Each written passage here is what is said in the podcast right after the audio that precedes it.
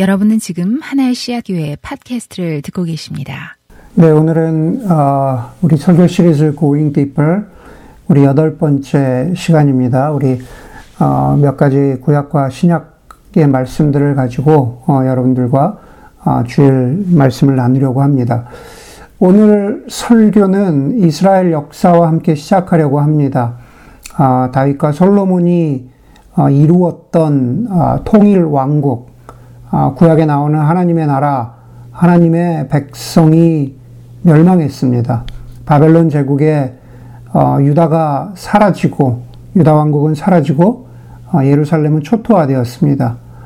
어, 그 당연한 결과로서 성전은 무너지고 많은 이들이 바벨론의 포로로 잡혀갔습니다. 아, 다음 달부터 여러분들이 듣게 될 다니엘의 이야기는 그 포로된 하나님의 백성의 대표적인 이야기들 가운데 하나입니다. 오늘 에스라서를 시작하는 말씀을 읽어보면은 그런데 그 가운데 갑작스러운 변화가 한 가지 어, 생깁니다. 그것은 무엇이냐 하면은 어, 바로 페르시아 왕 고레스가 페르시아 왕 고레스가 왕으로 즉위하여서 명령을 내리게 되는 것이 바로 에스라서의 시작입니다.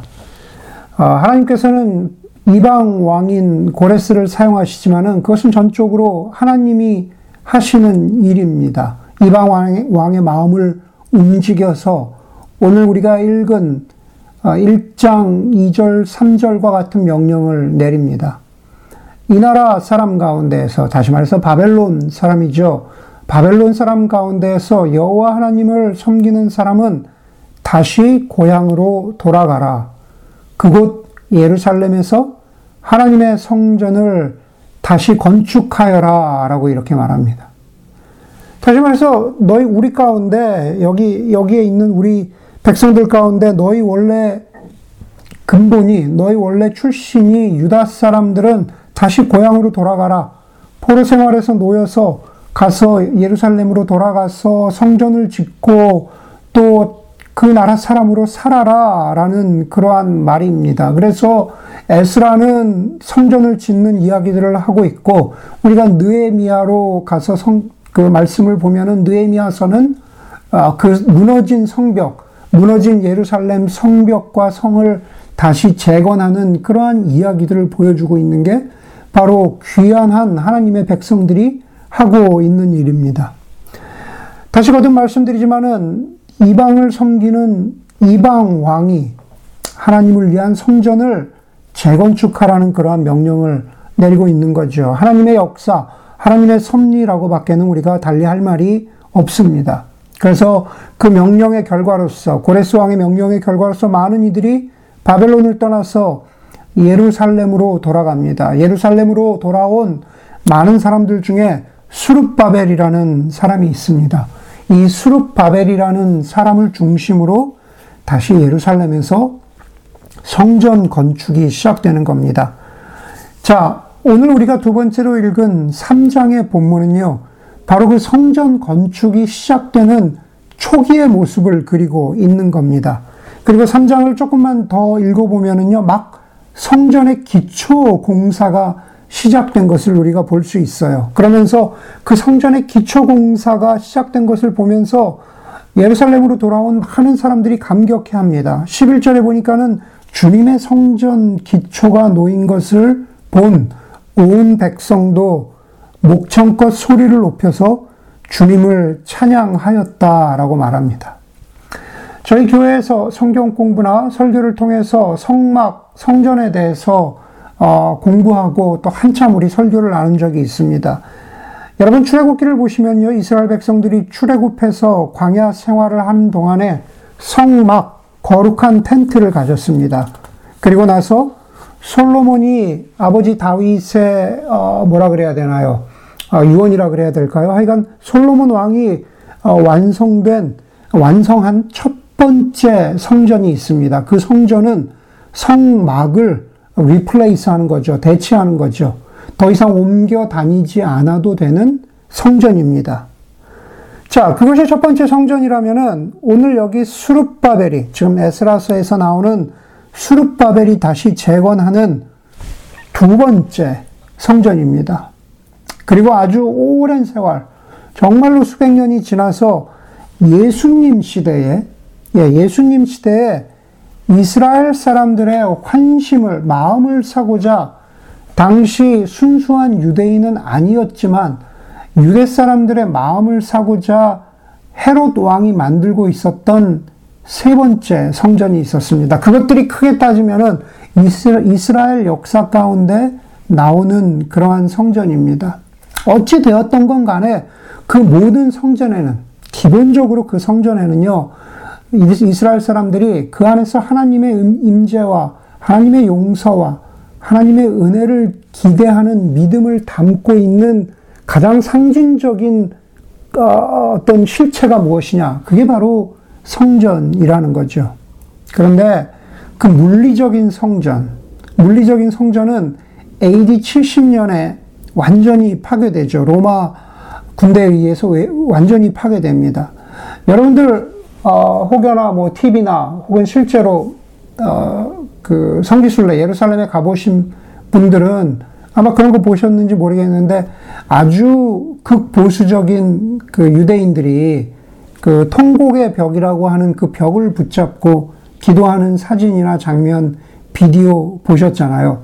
그게 무너진 성전에, 성전은 다 무너지고 무너진 성전의 서쪽 벽만 그게 흔적이 좀 남아 있는 겁니다. 그래서 그 서쪽 벽을 지금도 통곡의 벽이라고 부르면서 그 안에서 아주 정통 유대인들은 성전이 다시 세워지기를 바라면서 기도하고 있는 거죠. 네, 그렇게 간절히 바라고 있는 겁니다. 그런데 여러분, 요한복음 2장 19절 이하에 보면은 예수님이 어, 공생의 사역을 시작하시고 이렇게 말씀하시죠. 이 성전을 허물어라. 내가 3일 만에 다시 짓겠다. 이렇게 말씀하십니다. 거기에 조금 보면은요, 유대 사람들이 예, 수님이 3일 만에 다시 성전을 허물고 짓겠다고 하시, 하, 말씀하시니까 유대 사람들이 이렇게 말해요. 이 성전을 짓는데 46해나 걸렸는데 3일 만에 다시 짓는다고요? 지금 예수님이 바라보면서 이 어떤 성전을 바라보면서 이걸 허물어라. 그런데 그 옆에 있는 사람들이 이걸 짓는데 46년이나 걸렸어요. 예. 바로 그 성전은 뭐냐 하면은, 그 성전은 뭐냐 하면은, 오늘 우리가 지금 에스라에서 보고 있는 수룹바벨이 두 번째 성전을 짓거든요. 근데 그 수룹바벨이 지은 성전이 예수님 오시기 그 수십 년 전에 그리스 군대에 의해서 파괴돼요. 그러고 나서 헤롯이 유대 사람들의 마음을 사고자 해서 짓고 있었던 그 성전, 어느 정도 완성된 그 성전, 그 성전을 예수, 그걸 46년이나 짓고 있는데 예수님이 이걸 뭐 무너뜨려라 하고, 하고 말씀하시는 겁니다. 여러분, 우리가 잘 아는 대로 예수님이 이 성전을 허물어라 내가 3일 만에 다시 짓겠다라고 하는 것은 지금 이 눈에 보이는 성전을 말씀하시는 게 아니라 자기 자신을 말씀하시는 거죠. 3일 만에 부활하실 자기의 몸을 상징적으로 말씀하시면서 내가 3일 만에 부활하겠다. 이 말씀을 하고 계시는 겁니다. 여러분 다시 본문으로 돌아가면은요. 성전의 기초가 놓이는데 우리가 읽은 3장의 말씀입니다. 첫 성전을 본 나이 많은 제사장들과 레위 사람들과 가문의 우두머리들은 성전 기초가 놓인 것을 보고 크게 통곡하였고 이렇게 말합니다. 여기서 첫 성전을 봤다라는데 그 첫 성전은 솔로몬 성전인 거죠. 솔로몬 왕이 완성하였던 성전. 그것을 봤던 기억이 있는 나이 많은 유대 사람들은 통곡하였고 또 다른 한쪽에서 많은 사람들이 기뻐하며 즐거이 노래하였다. 솔로몬 성전을 기억하는 사람들은 통곡하고 젊은 세대들은 포로 생활에서 돌아와서 자신들의 믿음의 근본인 성전이 다시 건축하는 일을 기뻐하면서 함께 찬송하는 겁니다. 다시 말해서 좀, 좀 이상한 장면이죠. 통곡과 환성이 함께 뒤섞여 있는 거죠. 예, 한쪽은 엉엉 울고 한쪽은 환호를 지르는 겁니다. 좀 이상한 장면이긴 하지만은 그러나 그 사람들 모두 거기에서 통곡하는 사람들이나 환호성을 지르는 사람들이나 그 마음에 가짜는 없습니다. 그 마음 다 진실한 마음들이에요. 왜냐하면은 이전에 기억될 성전 회복될 성전, 그 모든 것에 자신들의 진실한 마음이 담겨 있기 때문에 그렇습니다. 여러분, 저와 여러분들은 성전입니까? 우리는 템플입니까? 네, 우리 이런 이야기 많이 들었죠. 요한복음 1장에 보면은 예수님이 1장 13, 11장 이후로 예수님 말씀이 육신이 되어 우리 가운데 거하셨다 그러죠. 네, 여기서 거하셨다. 네, 아주 많이 강조했습니다. 거하셨다.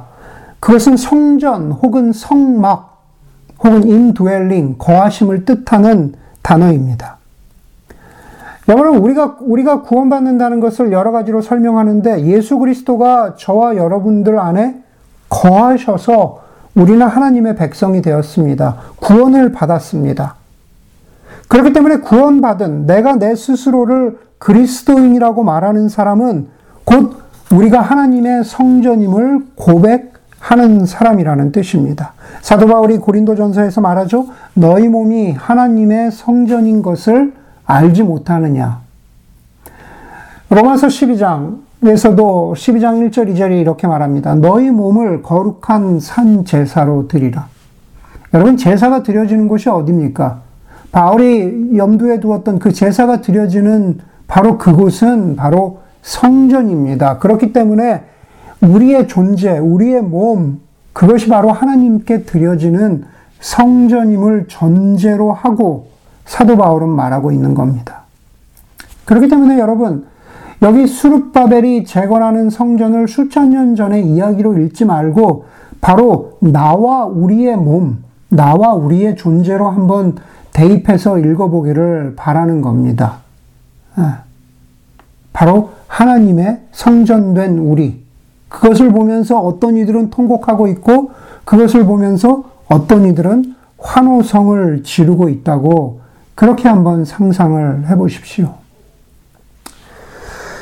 70, 80이 되신 할머니들이 어, 카페에서 뭐 만나는 장면을 한번 상상을 해보세요. 70, 80 되신 할머니들이 어머 너는 수십 년 전이랑 어, 수십 년 전 고등학교 때랑 하나도 바뀐 게 없다. 뭐 이제 이러시면서 할머니들이 서로 어, 덕담을 하시는 거죠. 덕담을 하시면은 그 옆에서 듣고 그 장면을 바라보는 우리는 어, 뭐라 말은 못하고 그냥 슬며시 웃는 거죠.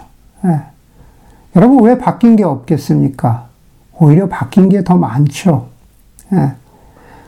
여러분 그 할머니들이 그렇게 모여서 아 그렇게 모여서라도 건강하게 걸을 수 있고 아픈 데 없이 모여서 서로 그렇게 너는 하나도 바뀐 게 없네 그러면서 덕담을 주고받을 수 있다면 아 뭐 그 현실로서는 기뻐할 수 있는 현실이지만 사실 진짜 현실은 늙어버리고 쪼그라든 모습에 슬퍼해야 하는 게 어찌 보면 안타까워야 하는 게 정상적인 반응일 것이죠. 마찬가지입니다. 여기 우리가 에스라의 성전을 우리 자신에게 대입해 보면서 여러분 우리가 우리의 찬란하고 아름다웠던 모습을 기억하면 슬퍼할 것이고 오히려 반대로 아이 그래도 이게 어디야 어, 이렇게 성전이라도 기초라도 놓을 수 있는 게 어디야 라고 말하고 만족한다면 아마 기뻐할 것입니다. 제가 지난주에 여러분들에게 음, 이제는 구유나 새 포도주 부대에 만족하지 말라는 그러한 말씀을 드렸습니다. 구유만 바라보지 말고 포도주 부대만 쓰다듬지 말고 구유 안에 놓인 생명, 포도주 부대 안에 담긴 새 포도주를 보고 그리고 맛보는 때, 맛보는 삶, 맛보는 우리 교우들 한 사람 한 사람 그리고 공동체가 되어야 한다라고 말씀을 드렸습니다. 그러면서 예레미야 말씀을 제가 드리면서 생수의 근원인 하나님, 생수의 근원 대신 예수 그리스도 안에서 우리가 살아야 한다라는 말씀을 드렸습니다. 여러분, 오늘 설교는 지난주의 설교와 어떤 부분에서 연속성이 있는 부분이 있습니다. 제가 이 설교를 생각하고 묵상할 때만 해도 우리가 좀 대면으로 이 얼굴을 보면서 바로 옆자리에 앉아 있는 우리 교우들의 얼굴을 여러분들이 서로 서로 보면서 이 설교를 함께 나누었으면 좋았을 텐데 하는 그러한 바람을 가지고 제가 묵상을 했습니다. 여러분, 우리가 지금 화면으로 바라보고 있지만요, 우리 각자가 아, 하나님의 성전이라는 것을 인정하면서 서로를 바라볼 때, 여러분, 우리가 그런 마음 들 수 있지 않을까라는 생각이 들어요. 아, 저 사람 구유만 바라보고 있구나. 아, 새 포도주 부대만 만지작거리고 있구나. 아, 저기서 한 발자국 더 나가야 되는데. 라는 그러한 모습을 보면은 우리가 좀 안타깝지 않겠습니까? 그렇게 생각하는 사람들이 있을 터이고, 또 어떤 경우에는, 와, 구유에라도 가까이 왔네? 주일 예배에 나온 게 어디야? 포도주 부대라도 만지고 있으니 그게 어디야? 시간이 걸리겠지. 그렇게 생각하는 사람도 있을 것이고. 여러분, 우리 가운데 안에 그런, 우리 가운데 그런 상반된 반응이 있을 수 있다라는 겁니다. 오늘 우리가 읽은 두 번째 마태복음의 말씀도 어, 저와 여러분들이 잘 아는 말씀입니다. 마태복음 16장 21절에서 예수님이 자신이 반드시 예루살렘으로 가야 하고 고난을 받고 죽임을 당해야 한다. 죽임을 당하게 될 것이다. 라고 이렇게 말씀하시, 말씀하시죠. 예수님이 죽게 될 십자가 죽음에 대해서 말씀하십니다. 그랬더니 베드로가 이렇게 반응합니다. 안 됩니다. 절대로 그런 일이 일어나서는 안 됩니다. 안 됩니다. 죽음, 주, 주님 죽으셔서는 안 됩니다. 여러분, 그런 베드로를 향하여 예수님이 아주 강하게 말씀하시죠. 사탄아, 내 뒤로 물러가라. 너는 나에게 걸림돌이다. 너는 하나님의 일을 생각하지 않고 사람의 일만 생각하는구나. 하나님의 일은 예수님의 죽으심, 그리고 사람의 일은 베드로가 그 마음속에 품고, 품고 있었던 예수님을 향해서 가졌던 어떤 기대겠죠. 너는 내 뒤로 물러가라. 너는 하나님의 일을 전혀 생각하지 않고 사람의 일만 생각하는구나. 여러분, 요즘은 누군가에게 무슨 말이라도 하기 힘든 시대가 되었습니다. 아마 그런 얘기 들어보셨죠? 충조 평판, 충고하고 조언하고 평가하고 판단하지 마세요. 이게 기준인 시대가 되었습니다. 예. 라떼는 말이야. 이렇게 얘기하는 게 모두 틀린 걸까요? 예, 틀린 건 아니겠죠. 그러나 라떼만 나오면 모두가 귀를 닫거나 딴청 부리는 예, 라떼는 말이야 라고 말, 말하는 그런 사람들은 그 말조차도 꺼내서는 안 되는 그런 시대가 되었습니다. 그래서 유일하게 라떼는 말이야 혹은 충조 평판이 통하는 경우는 그것을 듣는 이의 입장에서 자신의 이해나, 이해나 자신의 유익과 직접적으로 관련이 있는 경우에만 통하는 것 같아요. 다시 말해서 여러분들이 가령 내가 회사는 어디로 옮겨야 될까? 내가 어디로 휴가를, 휴가를 가야, 가야 할까? 내가 어떤, 어, 어, 이, 이, 어떤 물건을 선택해서 뭐 어떤 컴퓨터를 사야 할까? 뭐 어떤 것이 가장 가성비가 좋을까? 이렇게 자신의 이해나 유익이 있을 때 물어보고 거기에 대해서 대답해 주는 경우에만 충고나 조언이 필요한 세상이 되었다라는 거죠. 카톨릭의 유명한 영성가였던 토마스 멀튼이 사제가 되기를 원하는 젊은이들에게 이런 말을 했다고 합니다. 영적인 삶을 살기 전에 삶을 사십시오. 사제가 되기를 원하는 사람들은 다 영적인 삶, 거룩한 삶을 바라면서 어, 수도원에 들어오는 거잖아요. 그런데 그들에게 spiritual life, 영적인 삶을 살기 전에 그것을 고민하기 전에 삶을 사십시오. 직장이나 뭐 예를 들어서 주식이나 휴가나 뭐 자녀 교육이나 인간관계나 모든 것이 우리의 삶입니다. 그러한 것들을 빼놓고, 그러한 것들을 분리해 놓고 영적인 삶이란 없습니다.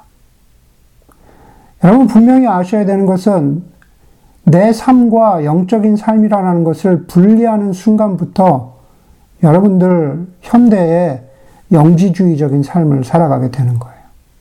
그러니 토마스 멀튼이 얘기한 영적인 삶을 고민하기 전에 먼저 삶을 사십시오라는 것은 바로 그 삶에 대한 고민과 생각과 묵상으로부터서 출발하라는 겁니다.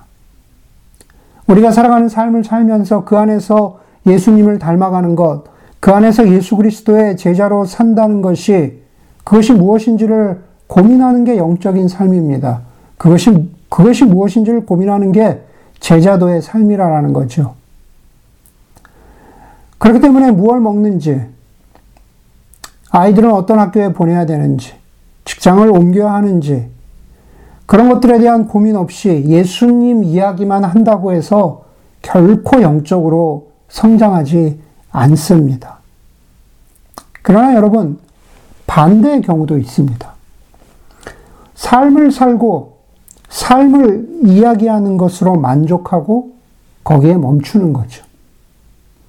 삶을 살라고 했더니 그 삶만, 그, 그 라이프만 사는 겁니다. 제가 지난주에 설교와 연결이 된다 그랬죠. 구유만 보는 거죠.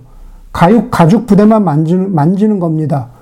겨우 놓여진 성전의, 성전의 기초만 보고, 보고, 아, 다 됐다. 이 정도면 됐다. 라고 환호성을 지르는 겁니다.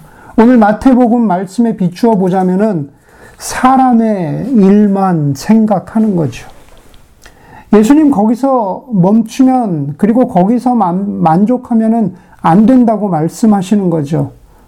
왜 사람의 일로만 만족하느냐? 하나님의 일을 생각하라. 하나님의 일을 고민해라. 그것이 바로 영적인 삶, 주대심의 삶, 하나님의, 하나님 나라의 삶이다라는 겁니다. 여러분, 에스라서가요, 처음 읽으면은 한번 쭉 시간 되면 한번 읽어보세요. 에스라 읽으면 좀 이상합니다. 왜냐면은 에스라서 6장까지는요, 이 성전을 재건축하는 것이고, 그 성전을 재건축하는 일의 주도권은 수룹바벨이 쥐고 있어요. 6장까지 성전을 건축하는 이렇게 좋은 일인데, 그 수룹바벨이 쥐고 있고, 어, 에스라는요, 7장에 가야 등장합니다. 실제로 6장과 7장, 7장 사이에는 성전을 짓고 나서도 꽤 오랜 시간, 수십 년이 지난 후에 또 다른 그룹이 예루살렘으로 돌아오는 거예요. 두 번째 그룹 안에 에스라가 있는 겁니다. 네. 그런데도 이 책의 이름을 에스라서라고 지었습니다. 에스라서 7장 11절에 보면은요, 에스라는 제사장이며 학자라고 말합니다. 그게 에스라의 아이덴티티예요. 에스라는 제사장이자 학자답게 자신의 책임을 다합니다. 7장 10절에 보면은 에스라는 주님의 율법을 깊이 연구하고 지켰으며 또한 이스라엘 사람들에게 율례와 규례를 가르치는 일에 헌신하였다라고 이렇게 말합니다. 제사장이며 학자다. 제가 아주 오래전에, 굉장히 오래전에 각각 북경과 대만을 방문한 적이 있습니다. 북경을 갔는데, 북경 자금성에 갔는데요. 정말이지 너무 커서 깜짝 놀랐던 기억이 있습니다. 와, 정말 경복궁은 아무것도 아니구나. 네, 그런 생각을 했습니다. 두 번째로 놀란 거는요, 그 어마어마한 자금성의 내부가 텅 비어 있어서 놀랐습니다. 중국이 공산화될 때 어, 장대석이 자금성 안에 있던 모든 보물들을 모두 대만으로 실어 날랐기 때문입니다. 그래서 대만을 갈 때 그 중국의 진귀한 보물들을 다 모아, 모아 놓았다는 고궁박물관이 진짜 너무 기대가 됐습니다. 그리고 실제로 그 박물관에 가보니까는 그 박물관 안에 있는 것은 전체 소장품의 뭐 5분의 1인가 6분의 1이래요. 나머지는 어디에, 어디다가 잘 안 보이는 곳에 감춰놓고 그 소장품을 계속 로테이트 한다 그러더라고요. 제가 가본 박물관 중에 가장 저평가된 박물관 중에 하나가 고궁 박물관입니다. 너무너무 진귀한 것들이 많습니다. 겉은 대단하지만 텅 비어 있는 자금성은 한 번 가볼만 하지만 그러나 그리 매력적이지 않았습니다. 여러분, 수르바벨이 성전을 완성했지만 성전을 진짜로 완성하는 것과는 좀 다른 이슈입니다. 여러분, 그것은 성전 안에서 하나님의 말씀이 선포되고 그 선포된 말씀들에 따라서 하나님의 백성들이 말씀을 배우고 회개하고 하나님 앞으로 돌아오고 하나님의 임재 앞에서 정말로 하나님의 백성으로 살겠다라고 하는 그 변화된 한 사람 한 사람이 나올 때 그럴 때 진짜로 성전이 완성되는 거죠. 여러분 그게 바로 이 에스라서의 이 책이 수룹바벨에 어찌 보면 수룹바벨의 이름을 붙이지 않고 에스라의 이름을 붙인 이유라는 겁니다. 바로 이 책에서 수룹바벨보다 더 중요한 사람이 에스라가 되는 이유라는 거죠. 성전이 세워진 것으로 끝나지 아니하고 그 성전이 채워져야 됩니다. 그런데 아까 제가 뭐라고 말씀드렸습니까? 저와 여러분들이 하나님의 성전이라는 거죠. 에스라는 그 신분이 제사장이고 학자입니다. 여러분 우리가 흔히 학자를 말할 때 영어로 뭐라 그럽니까? professor 이렇게 말하죠. 그런데 여러분 그 원래 뜻, professor의 원래 뜻은 가르치는 사람이기 이전에 profession, 고백하는 사람이죠. 예. 에스라는 고백하는 사람입니다. 에스라는 하나님 앞에서 자기가 어떤 존재인지를 고백하는 사람이에요. 그렇기 때문에 제사장이며 학자라는 말은 다른 말이기도 하지만 어떤 면에서 같은 말이기도 합니다. 그러면서 에스라는 학자된 자기의 신분 안에서 우리 한 사람 한 사람, 바로 그 완성된 성전 안에 모인 사람들에게 고백하고 고백하고 하나님 앞에 나올 수 있도록 그렇게 인도하는 사람이 그 사람이 에스라 학자인 거죠. 여러분, 제가 목사이기 때문에 제가 여러분들보다 더 나은 성전입니까? 제가 설교를 하고 좀 더 거룩한 말을 하기 때문에 제가 여러분들보다 더 거룩한 성전입니까? 아닙니다. 여러분, 저와 여러분들을 각각 거룩한 성전으로 만드는 것, 아니, 무엇인가 꽉 차 있는 성전으로 만드는 것은 바로 저와 여러분들이 고백하기 때문입니다. professing, 그죠? 고백하기 때문입니다. 주님, 이스라엘 백성, 지금 여기 에스라서로 돌아가면 우리가 하나님 앞에 범죄하였기 때문에 그 결과로 우리가 포로 생활을 했습니다. 우리가 하나님으로부터 멀리 떨어져서 살았습니다. 이제 하나님의 성전으로 돌아왔습니다. 우리가 죄인인 것을 고백하면서 하나님, 우리는 여전히 이렇게 부족하고 연약합니다. 우리는 다시 하나님께 우리의 시선을 맞추고 살아야 합니다. 그렇게 고백하는 사람이 제사장이고 성, 어, 학자라는 거죠. 무엇인가 대단해서 남들보다 나아서 제사장이 되는 게 아니라는 겁니다. 하나님의 용서와 하나님의 궁율 없이는 한순간도 살아갈 수 없음을 일깨워 주는 이가 제사장인데 그런데 복음이 놀라운 것은 베드로 전서에 베드로가 뭐라고 말합니까? 너희는 다 왕 같은 제사장이라고 말하잖아요.